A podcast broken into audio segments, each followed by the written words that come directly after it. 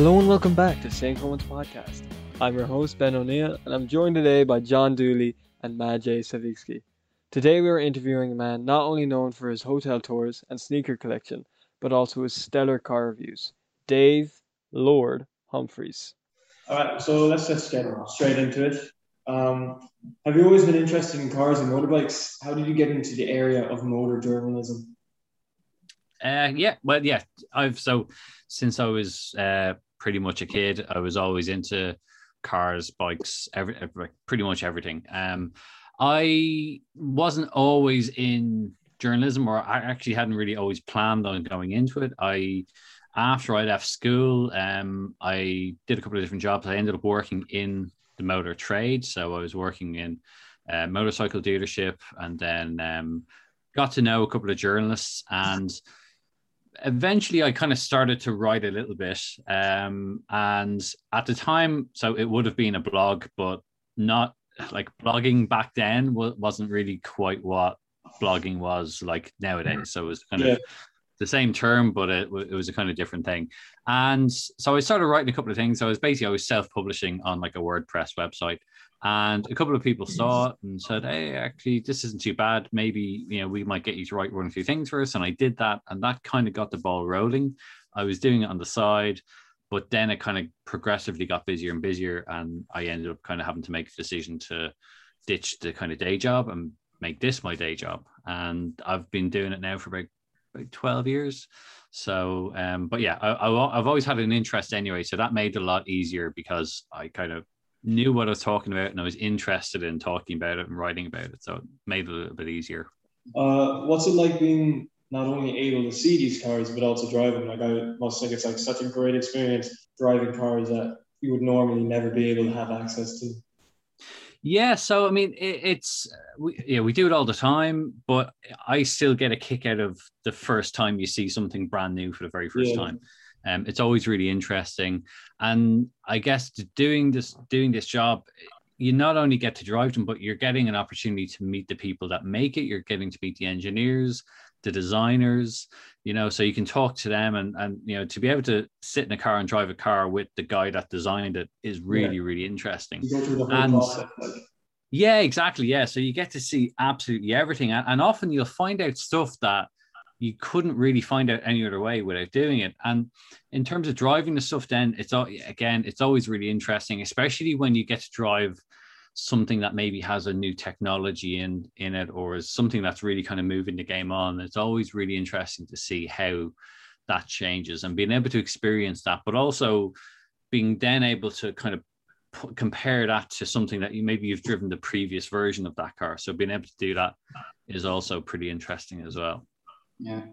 Um adding on to the last question have you ever viewed a car that was so fun to drive you found yourself waiting a car to go over yeah, I mean, I, often so. I, I, it's a really good question. I often get asked, you know, what's my favorite car or what's the best car I've ever driven. It's kind of hard to really narrow down one, but every so often there are some cars that you just don't want to stop driving, and you just want, you know, you want to keep it. Um, and uh, you know, obviously stuff like you know high end sports cars and stuff always rates up pretty highly there. But uh, sometimes what's equally as interesting is the cars that really surprise you. So you might go and drive a car and you kind of think, okay, I kind of have an idea of what this is going to be like. And it turns out being far, far better than you expected. Um, so that's always, again, a really interesting part of the job as well of, of kind of being not caught off guard, but you kind of get, oh, I wasn't expecting this to be yeah. quite the way it was. And um, when reviewing a car, what's the first thing that you look at when you first get your hands in the car?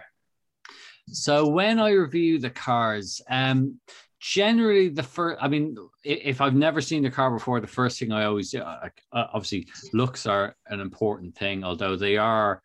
Um, I always say looks are subjective. So uh, yeah, I could like how a car looks, and you might not like how a car looks, and yeah. and and so you have to kind of understand that. And it's so what in my writing, for example, I try not to say this is a really beautiful car. I would say I think it's a really beautiful car, but also then we, uh, I would try and qualify that. So I would try and go, it's a really good car, income, really good looking car compared to something else. So you know, you're kind of backing up why you're saying this is such a good looking car. Yeah. Then um, I guess the first thing I often do is pretty much whenever I get out driving a car for the first time is I'll just sit into it and I'll just try and soak in some of the details even before I start driving. So I'll just look at um, the quality of the materials inside or how it's laid out, or maybe look at, you know, from an ergonomic standpoint. So are all the controls and all the features where I expect them to be? And and I'm always comparing cars. So if I'm going to drive, um, say, a BMW 5 Series, I'm automatically comparing it to its rivals. So, like a Mercedes E Class. So, is is the interior nicer or better, or you know, has a better quality finish to it than it? Because that's usually what readers want to know. Is they want to know how, you know, where where is this kind of going to rank in the? Is it good or is it not good? Then when I start driving them, um, I guess from a technical standpoint, we're always looking at very specific things. So, like, is it particularly noisy or is it particularly quiet when you drive? Um, how's the performance? You know, is it realistic? Does it match with what people are looking for in this type of car? So there's a whole parameter of different things that we're always looking for. And when I go away to other countries to drive cars for the first time at an international launch, we we might only get two hours with a car, and that's it. So you have to be quite quick at judging everything and kind of getting an idea of how this is. So, uh, and what helps that is the fact that we drive so many cars. So we kind of have this huge mental data bank of okay i know what this car is like and this car is like so i can start to make a comparison then with it so but yeah there, there is a lot of specific things that you start to look for um usually for me um the looks i i will touch a little bit on, but it's more to do with um, how it drives. Is it comfortable or is it sporty, depending on what the type of car is? And then also we look at, you know, is it good value for money? So is this priced well? Is you know, is somebody who's going to buy this getting good value for money? Yeah. Um, if you were free to choose, what would be your dream car? Oh, my dream car. So it's kind of hard. It's, it's kind of hard to pick one. If I could only drive one more car again. It, it's a very close kind of two cars. Um, one would be a manual BMW M2 CS Ooh. or a 997 Gen 2 Porsche 911 GT3 RS. So they're two cars that of I mean I, I I couldn't tell you how many cars I've driven. It's it you know it's in the thousands at this stage with my career. But they're two that if if I was given a you know five more liters of fuel, they're your last five liters of fuel. They're two cars that I would want to go and drive in. Yeah, um, we've seen some of the most cool looking cars coming from Audi, BMW, and Honda. Where do you see your car innovation going? Where do I see the your car innovation going? Um, I think like in terms of design, I, I think it's it's re design is about to get is getting a lot more interesting, mm-hmm. um, mm-hmm. primarily down to electric vehicles. So the reason for that is all, all of the cars now have this kind of skateboard platform. So you've got the battery in the floor and then you've just got your wheels. Yeah. That means there's a lot of free space in the cabin and around the bodywork. And it means that the electric cars don't have to conform to a conventional sort of car shape where it has an, a big engine in the front and, and fuel tanks in the rear and stuff like that. So I think now we're starting to see a lot of really interesting design. Um, I think to a certain extent, obviously with electric cars, aerodynamics plays a big part of it. So we're seeing a lot of uh, how a car is shaped comes into that, but also there's now a real change about brand identity. So every car brand wants to have something that makes them instantly recognizable beyond just having the badge on the car. So with BMW now, you, you probably see they're putting really big yeah. front grills on the car. It's not it's a, something that a lot of people don't like, but it's also makes it instantly recognizable. And and sometimes when design happens like that, it is almost kind of counterintuitive. You think, well, it's not really good to do that. But when you start to see all of the cars that have it, then it all kind of has this we call it like a design language that runs through all of the cars i think um i think we're going to see a lot more um, unusual and different design. So you mentioned Honda, like so you know the little Honda E. I think Yeah. you're going to see a lot of a lot of design features like that because now there are a couple of more manufacturers that are going to go well. We're going to put cameras on cars rather than rather than door rather than door mirrors. Door mirrors actually create actually are usually responsible for about five percent of fuel consumption. So by taking away door mirrors, suddenly that makes the cars a little bit more, a lot more aerodynamic, and with an electric car makes them a bit more efficient. And then inside, I think the bigger thing, not just the outside, but the inside and how cars are kind of laid out inside is really changing now. Again, partly because they're electric, but we're seeing much bigger screens. We're seeing like lounge style seating for if you're sitting in your car, like uh, and your car is charging at a, at a fast charger that you can kind of recline your seat and, and hang out. Um, Honda do this cool thing where you can plug in like everything like a HDMI cable, so you can have your PlayStation plugged in. All that's there as well. So Yeah. I think that's another part that's really changing. That's perfect. Actually, before I answer the next question, I wanted to get your opinion. What is the coolest, like, prototype kind of cyberpunk cars? Like, we've seen the Audi that has like the Ford Mustang Tron vibe, and the BMW that's basically straight out of it. Like, what one is your favorite out of the? Yeah. Um, so I don't know if you saw recently, they Audi did a thing called the Grand Sphere concept, which was Yeah. like yeah.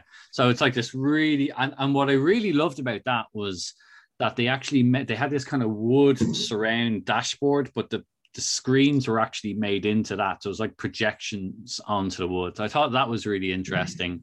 Um, one of the cars that I saw recently, it was technically a concept, but Mini did a, a partnership collaboration with Paul Smith, the designer, and all of the inside of the car was made from recycled materials. So rather than the traditional, usual sort of plastics, everything was like offcuts of fabric, offcuts of like plastic, and it still looks, you know, just like a regular Mini on the outside, but on the inside it was totally different. And I think I, I really find that kind of aspect of it quite interesting now of how Mm. they're actually thinking not just how a car looks, but what's in the cars.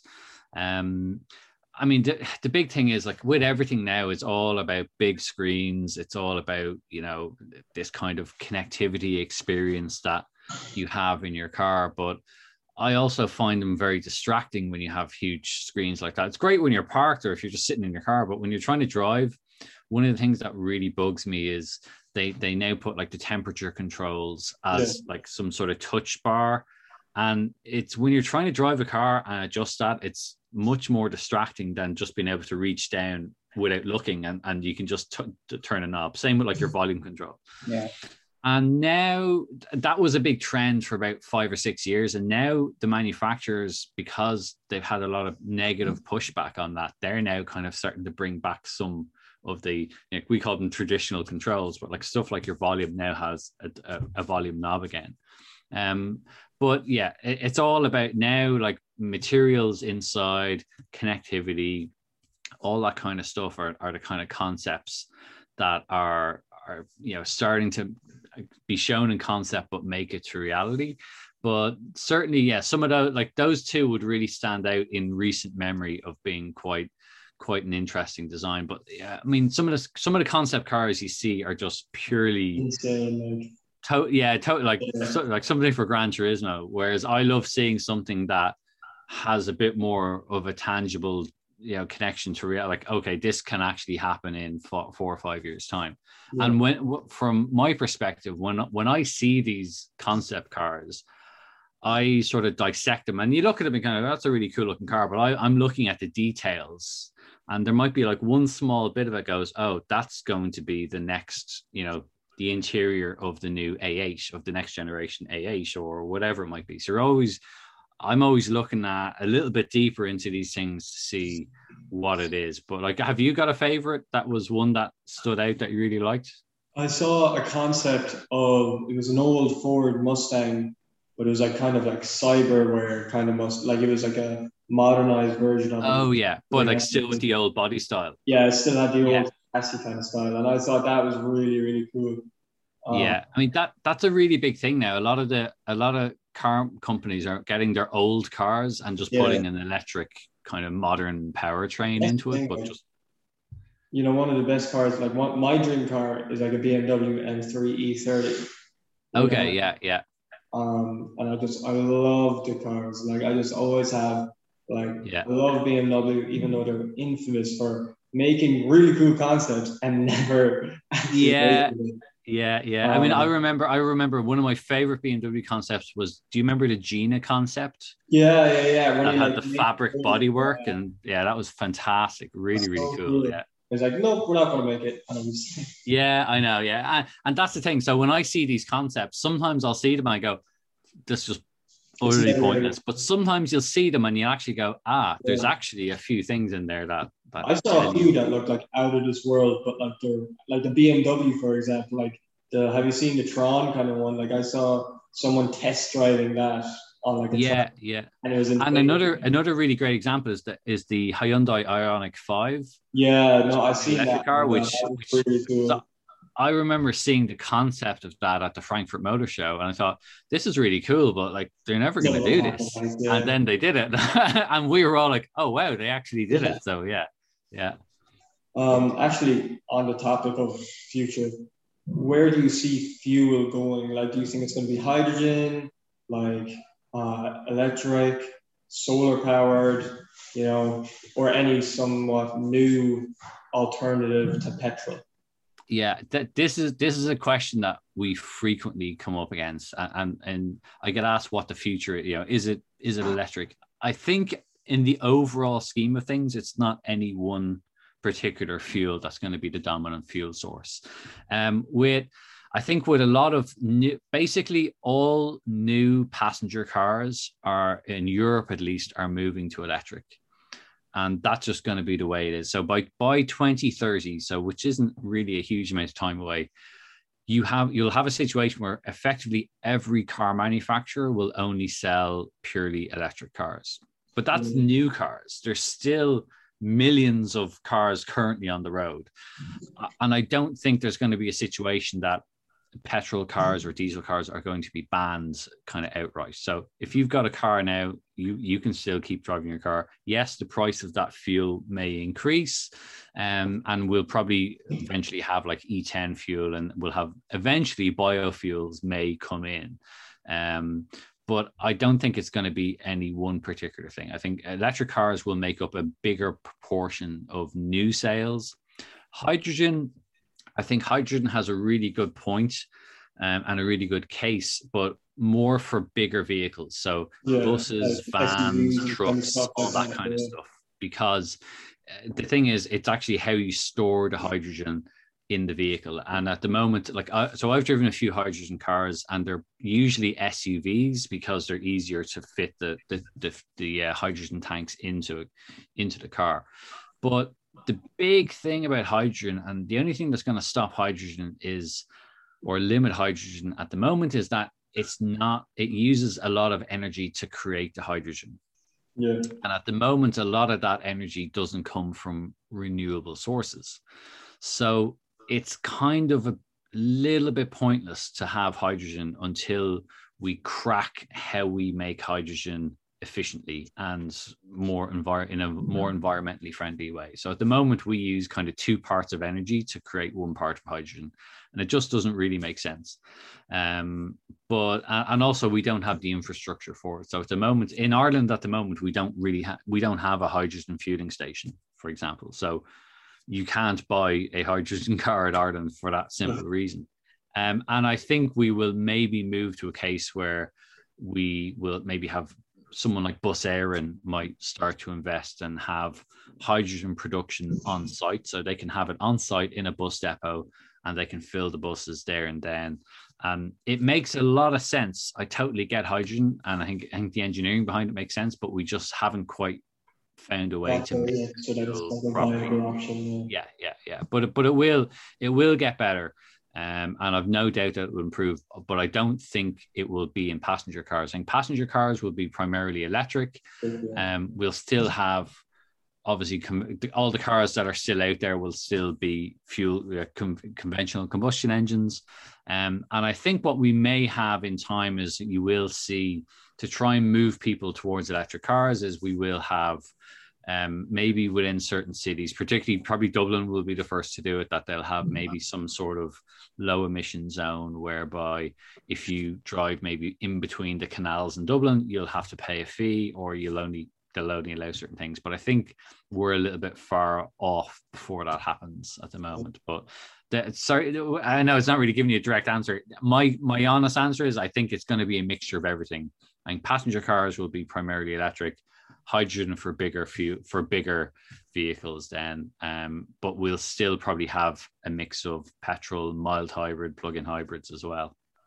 I think diesel is probably the one thing that will from passenger cars will pretty much essentially is already almost gone and it's only really being kept for vans and commercial vehicles at the moment. Uh, i also heard that you have gotten your hands on the new honda insight. How's that going for you? Like can you tell us a bit about that car yeah, so well, like the so I, I've had um so I in terms of my my own Honda Insight is like my was like an original Honda Insight from from the late nineties, and I just got it because it was uh for me it was kind of like what what car does a car journalist get, and I I'm very fortunate. I drive new cars all the time, and I always have them at home, but um, I kind of wanted to have something for myself, just to you know, just to enjoy and to kind of mess around with. So and I wanted to have something that was kind of a little bit significant, and yeah. that that insight was significant in that it was the very first hybrid that was ever sold. So it beat the it beat the Prius by seven months, um, and it looks kind of cool and it's a little bit different, but that's kind I of like the tire um, detail how it's like hidden underneath the car. Yeah, so yeah, so they enclosed the rear wheels to make it more aerodynamic, and at the time it was the most aerodynamic car in the world and it's still i mean it gets crazy fuel economy. It's so easy to run. I've i've had it for just over a year and i've only put fuel in it four times. Um so it's just it's really like it, it's fantastic it's a fantastic little thing. Um and like yeah it's just it's a very easy car to live with. Um and that was the thing like honda that was at a time when honda was really doing amazing engineering and uh, then they kind of lost their way a little bit. But now they're making some really interesting cars again, like the Honda E, the Honda, the electric Honda E. Like it's a fantastic little car. It's it's quite limited in what it can do, but if you take it in the context of it being purely a city car, it's a fantastic bit of engineering. Um, and Honda are quite unique because they're not part of a big group. You know, like you've got Volkswagen as part of big groups and all the other ones, but Honda is just Honda um, and they very much do things their way, and that's it. And I admire that in the company. Mm. Yeah, you're active on Instagram. We love your content. Can we please um, hear where your Instagram Lord username Lord Humphreys came from? And so the the it was kind of a nickname from a really really long time ago, and um and it was just a couple of friends used to use it, and it was it was, it was just really started as a laugh. Basically, we were out one night and somebody said, "Oh, that's they called me Lord Humphreys," and all the people we were out with but somehow just thought I was actually some sort of lord, but I'm not. Um, uh, but the only reason I use it for my social media is that um, it was kind of a nickname that stuck. But then when I went to go and open, somebody else already had Dave Humphreys, and I was just like, oh, okay. And I didn't want to have like Dave Humphreys two oh nine or whatever. Yeah, so it's, score, like. So yeah, that was it. And then because nobody else had the Lord Humphreys thing, I was able to get it on all the other social media platforms. So and it was kind of easy then when you just have one type of username for everything. Um, so that was it. So um, so that and it just kind of stuck, and it's just a kind of a nickname really. But uh, there, that's the simple reason for it. It was just yeah. it was a name that was easy to find on social media, and that kind of stuck. And then that kind of made the the nickname kind of get even more people knew about it then. So that's it. But yeah, yes, people. Some people do still call me it, but it's it's just Dave normally. and um, from your Instagram, you see that you travel a lot. Do you enjoy the constant travel? Uh, yes, well, yes and yes and no. Um, the yeah, so I travel a lot. The reason is it's easier to get people like me to where the car is rather than trying to get the car um, to me. So it, travel is a, is a necessary part of the job. Um, I don't really mind it. I'm kind of used to it now. Um, sometimes it gets a bit tiring. Um, sometimes it's a little bit frustrating because we get to go to maybe a really cool destination, but we have no real free time at all to enjoy it. So you know you might go to a country uh, like you know last week I went to Greece to drive the RS the new RS3. I was there for 21 hours. You know, literally flew in, drove the car, had dinner that night, flew out the next day. That's it. So you're not you, you almost could be anywhere and not really realize it. Um, Yeah. but it's but it is kind of enjoyable. Um, you do for, as brief as it is, you get to see different parts of the world, and it's it's an amazing like travel is one of the best things ever. You know, like it, when you get to see different places, different people, different cultures, it really like it totally opens your mind. It's fantastic. So like I would absolutely encourage you. You know, whenever if you ever get a chance to go and travel somewhere, like go and do it and you know grab it with both hands because it is amazing to get to see different places um although it's funny like as i said when you don't have a lot of time i think i had been to berlin about six times before i ever saw the berlin wall for example you know because we just we yeah we kind of like we really like when we do these events uh, like every single hour is like accounted for so like we've, you know we fly in we land the cars are usually at the airport waiting for us we drive the cars for two hours. We'll stop somewhere, maybe have a coffee break. Then we're into a hotel. We get to a hotel, we'll have maybe 45 minutes. Then we're a press conference. Then it's dinner, usually with the engineers. So we're talking about the cars. And then I'm back to my room and I'm, I'm working then that, that night to get the story for the website or for a newspaper or whatever. And then usually it's up next morning and then we back to the airport and go again. And maybe it's home or maybe it's on to the next one. So it is, it's quite fast paced. Um, but yeah, it's still fun to. See. and I've been I've been extremely lucky to get to see some amazing places around the world that that were not for the job I probably would never get to see. So that's it is a huge plus. So although sometimes it might be a little bit when the alarm goes off at half three or four in the morning, you might kind of curse it, but it, it's still it's part of the job, and you just get used to it after a while. So I don't really mind it too much. Yeah. Um, how did you find not being able to travel during COVID? Uh, so travel during COVID was was a bit tricky. Um, everything I, I still remember the last event I did, and literally getting home and about two, about a day later is when they announced like everything was just like stopped and we went into lockdowns and all that. Um, it was very it was very weird to just have everything cancelled. Um, just all, what what felt like almost overnight. And the tr- the funny thing was we I was at home and I still had a lot of work to do. Um, and then because we write for a lot of different publications, all, even though travel had stopped and, and car launches and all that had stopped, they all still needed content. So it wasn't a case of, oh, well, I'm just going to sit at home and watch Netflix and put my feet up on the couch. We were actually really, really busy, but we just had to shift the work that we were doing to something else. So we still had to create content because yeah, all the people who we write for were still like, oh, well, people need need to know what's going on. So we're writing a lot about different things. And then eventually travel did start to reopen in certain countries. So I I think after like the first big lockdown, it was around July, I think, that I started to travel again. But it was very it was very complicated because we had to have all the PCR tests and it was all this kind of stuff. It was it was a lot more logistics involved and then it was stop start. So I might go and do two or three events, and then I obviously at the time I had to come home and I had to quarantine at home, and then almost when the quarantine ended was time to go back and do the next event, and so it was it was a bit of a logistical nightmare to try and organize. And then the first half of this year, I didn't travel at all. So first six months of this year, I was just at home, and we were doing a lot of Zoom stuff like this, and we were doing you know all that kind of things. Um, and we were able to get cars from different countries. So the manufacturers would send a, a, an early car over to us. So I, I, might get it for a day that I could drive it, and then um, and that was it. But now I'm back traveling almost to the same level as before.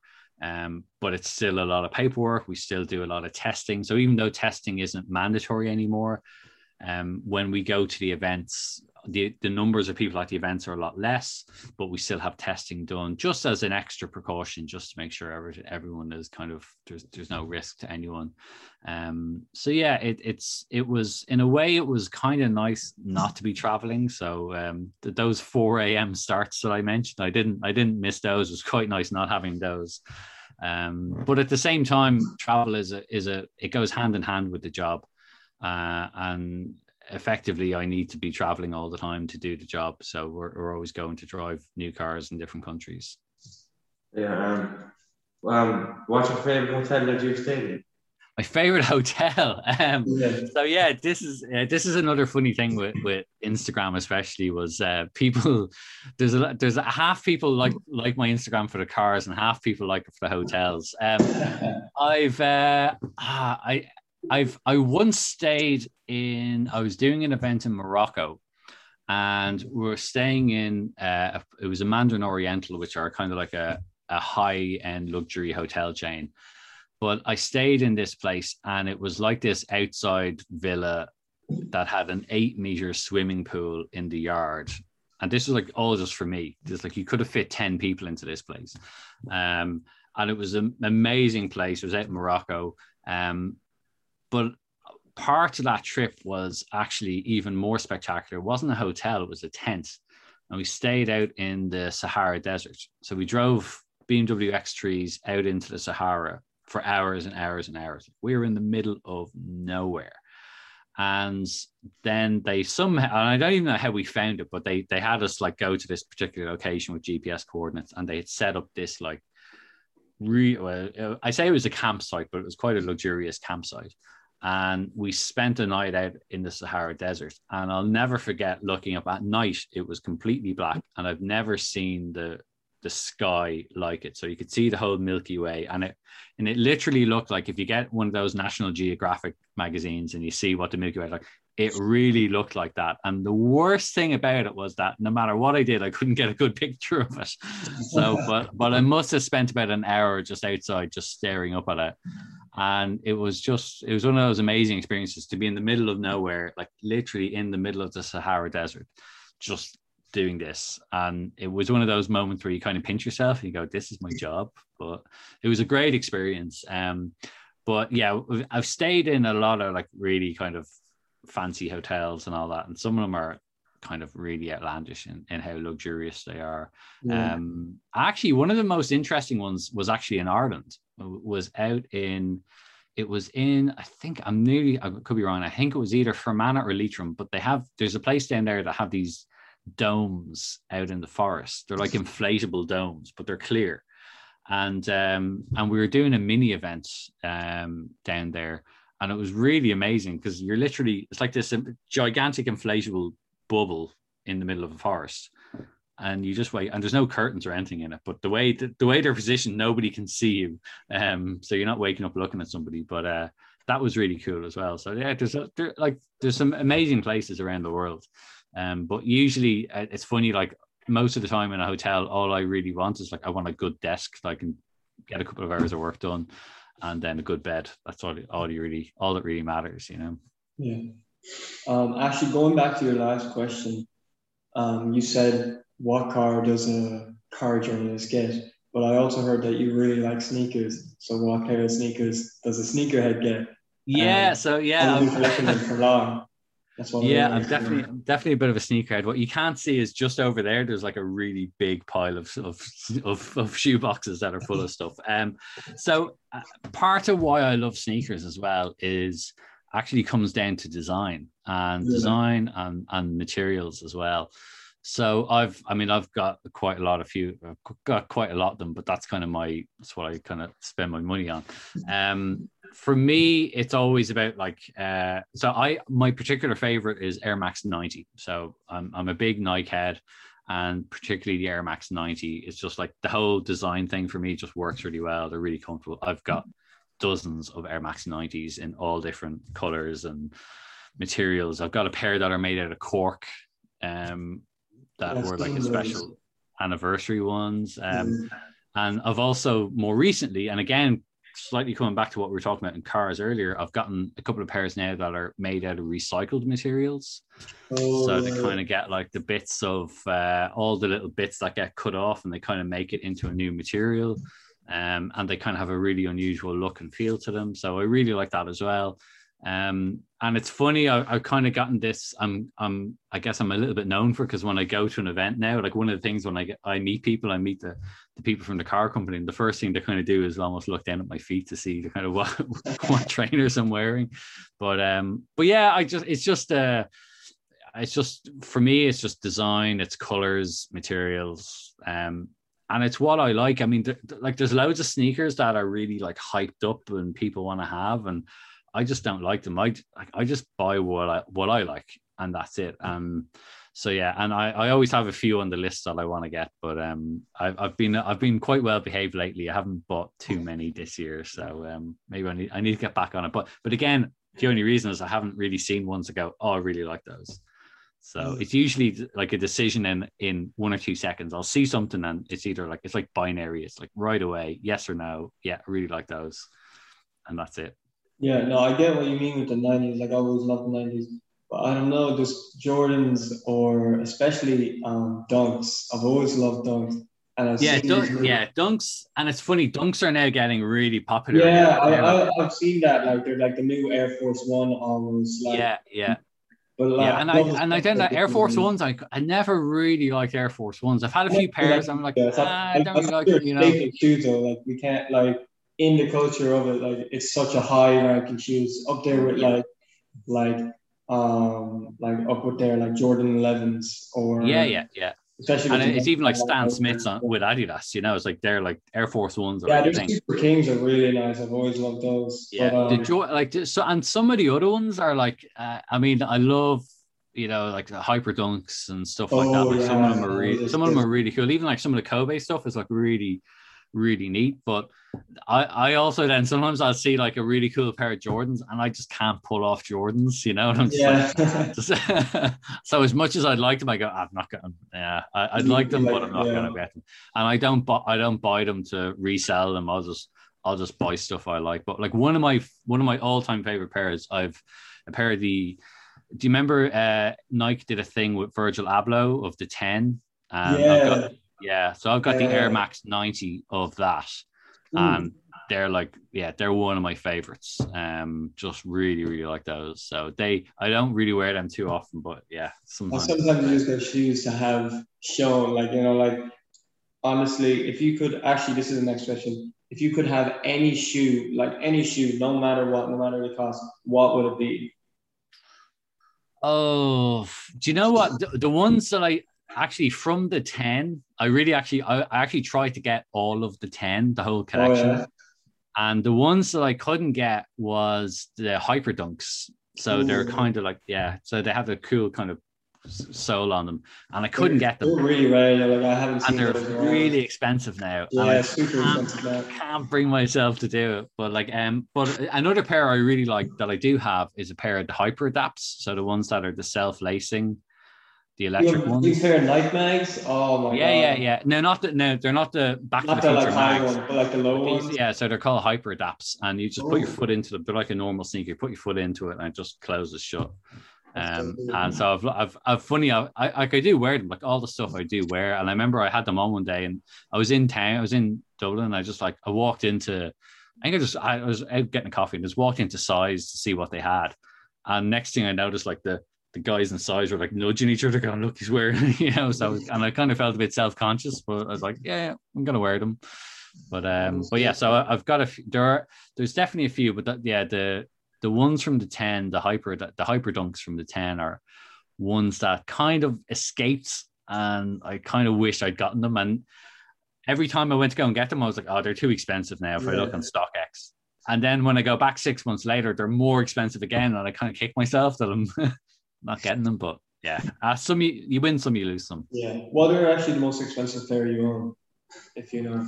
Uh, the most expensive pair, not not in terms well in terms of probably the most valuable pair are probably those tens, Yeah, the, the the Air Force One from the ten because I think last time I looked they're about sixteen to eighteen hundred euros. Yeah, I saw. I, I was thinking it would be them. I was just like, Yeah, so they're they're they're kind of expensive. Um, I've got like some early Yeezys as well that are kind of worth a bit as well, but I don't really look at them too much. Oh yeah, one of my other favorites is the animal pack, the Atmos animal packs with the they're the Air Force ones, but they have like the tiger prints on them as well. Yeah. Um, so they were ones that I kind of got a good price on, and they're they're definitely worth a lot more. So, but um, but I just yeah, I don't really think about too much about what they're worth. I just just enjoy them.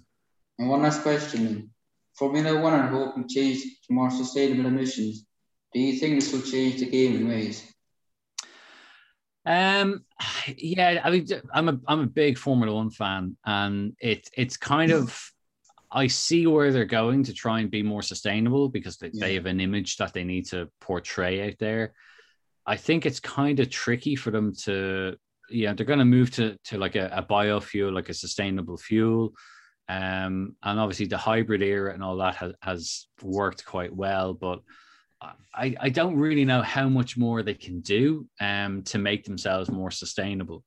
Um, you know, sometimes they could do things a bit more sensibly, like, you know, if you're going to have a race in Texas and have a race in Mexico, have them don't have another race in China in between, Yeah. where they have to go all the way back to China to come all the way back over again. You know, like they they need to think about stuff like that. Um, I think probably the next big thing they'll do is there'll be um, they'll they'll introduce they're going to introduce a partly biofuel, and I think they'll continue to try and drive that aspect of it.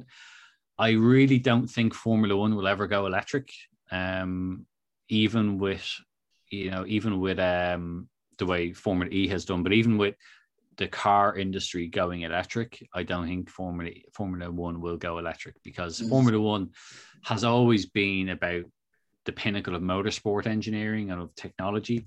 And I think Formula E has kind of covered that. I also don't think Formula E is going to last a hell of a lot longer either.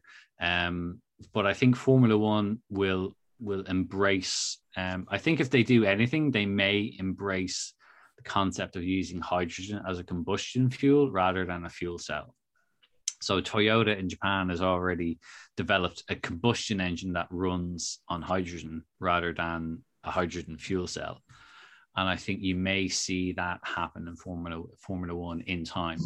But I think for the next couple of years, they're just going to probably stay the way they are. They'll they'll they have major engine change coming for in um for 22, and I think they will continue to try and be a little bit more sustainable in how they do everything. But Formula One is effectively net carbon neutral at the moment in terms of how they offset their carbon.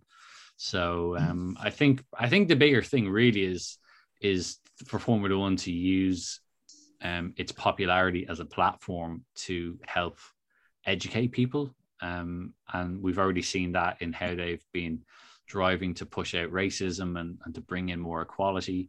And I think they could probably do the same thing in term with environmental issues, just to try and educate people a bit more. That then they can kind of, you know, the more information people have, the better informed choices they can make. Then from, you know, whether it's goods that they're buying or where their energy is coming from, can can make a better decision about that. Because ultimately, it's like everything that's going to go on with the in, in the climate in the future is going to affect you guys. You know, you you're the ones that are going to see a bigger effect of what's happening now as you get older. So I think that's you know it's really important that for people of my era of my age that we we need we need to do more because we might not be the ones that see the problems, but it's people like you and and your kids in time will be the ones that will see the problems. And I think so. I think we all need to think a little bit more responsibly about stuff as well. And I hope that Formula One will use its popularity to do that as well. But I, I mean, I still think it's it's it's a great sport. It's still my, you know, I still watch every single race. Um, are you guys big Formula One fans or Oh yeah, yeah. so Mac, Max or Max or Lewis this year? Um, I don't know. I don't know. Like I Too think- close to call. I, I, I think I, I, I I, would love like- to see. I'd love to see Lewis win the championship this year, Yeah. so that he, you know, so he then has literally he's top of the table on everything. But Yeah. I mm. think Max is Max. I think has him on the ropes now. yeah. I think Lewis, but I think the thing with Lewis is that no matter how much pressure he's been under, he's always been like he doesn't. That's why he's the best because he doesn't make mistakes. You know, he's Yeah. literally a robot when it comes to this thing. Like I saw this like percentage of like how much mistakes or like wrong turns each driver takes. And Yeah. like Lewis Hamilton only had like a ten percent of like mistakes, like with his whole like with his whole season, and you're like, like how can someone have it down to that much of a like routine almost? Yeah, it's an amazing like. Yeah, wh- wh- I know a lot of people like some people love him, some people hate him, Yeah, but like, Uh, and for me, I don't really follow. I don't really support any one driver or team. I just really like enjoy watching the sport. But it's an incredible as an athlete. The what he has achieved is absolutely incredible. Um, to be so dominant, it's you know, it's like it's like Jordan back in the day in basketball. you know, Yeah. it's just like he's just like he's just know, the best. Like you know, he's there's beaten no so many people, you know, like and that's the thing. Like he's beaten people in every era of modern Formula One, like from the V10 to the V8 to the hybrid era, and he's he's dominated in everything. Um, so yeah, I think I think the real thing I, I couldn't call it this year. I, I think Max might do it, but I think it could well go down to the last race of the season this year. And I Yeah. and I I hope it does as well because I remember when back when Schumacher was dominating in Ferrari and he he won the championship in France halfway through the season, and it kind of took the fun out of it. Whereas now the fact that it could go down to the last race, I think, is going to make it really really Yeah. interesting to watch. And I'm really glad that they've kept it relatively clean between them. I think there's, I think both Verstappen and Hamilton yeah. are There's a very aware of they're to- they're getting pro they're getting compared between Prost and Senna and they don't want to do that. Um so yeah, I think it's going to be really interesting. So Um, just the last question. We always end the podcast with a song chosen by our guest. I guess a few tough times. What would, what would, what would yours be? oh um hmm trying to get a song. So this is going to be a very cheesy one and it's also going to show my age. But there's one song that every time it comes on the radio, it like transports me back to when I was almost your kind of age. And that's uh there's a new radical song. It's called Don't Let Go. But Yeah. every time that comes on the radio, I'm transported back to when I had a summer job in school. Everything was brilliant. I was earning a bit of money, and I just thought like I felt on top of the world. And I think that's the one. And of, of all, I'm a big music fan, but that's the one song. I don't know what it is, but it's just every time that comes on the radio, it's like an immediate like jump back in time. So um, that's probably one that I would get, and it's it's not too bad a song, but like my musical taste now, I'm, I'm 38, so like I'm I'm really out of touch with probably what you guys listen to, but uh, but yeah, so um, yeah, I'd probably if I had to on on the spot, that's probably what I'd pick. And that was David Humphreys. Thank you so much again for coming on. You're a fantastic guest and super interesting to talk to.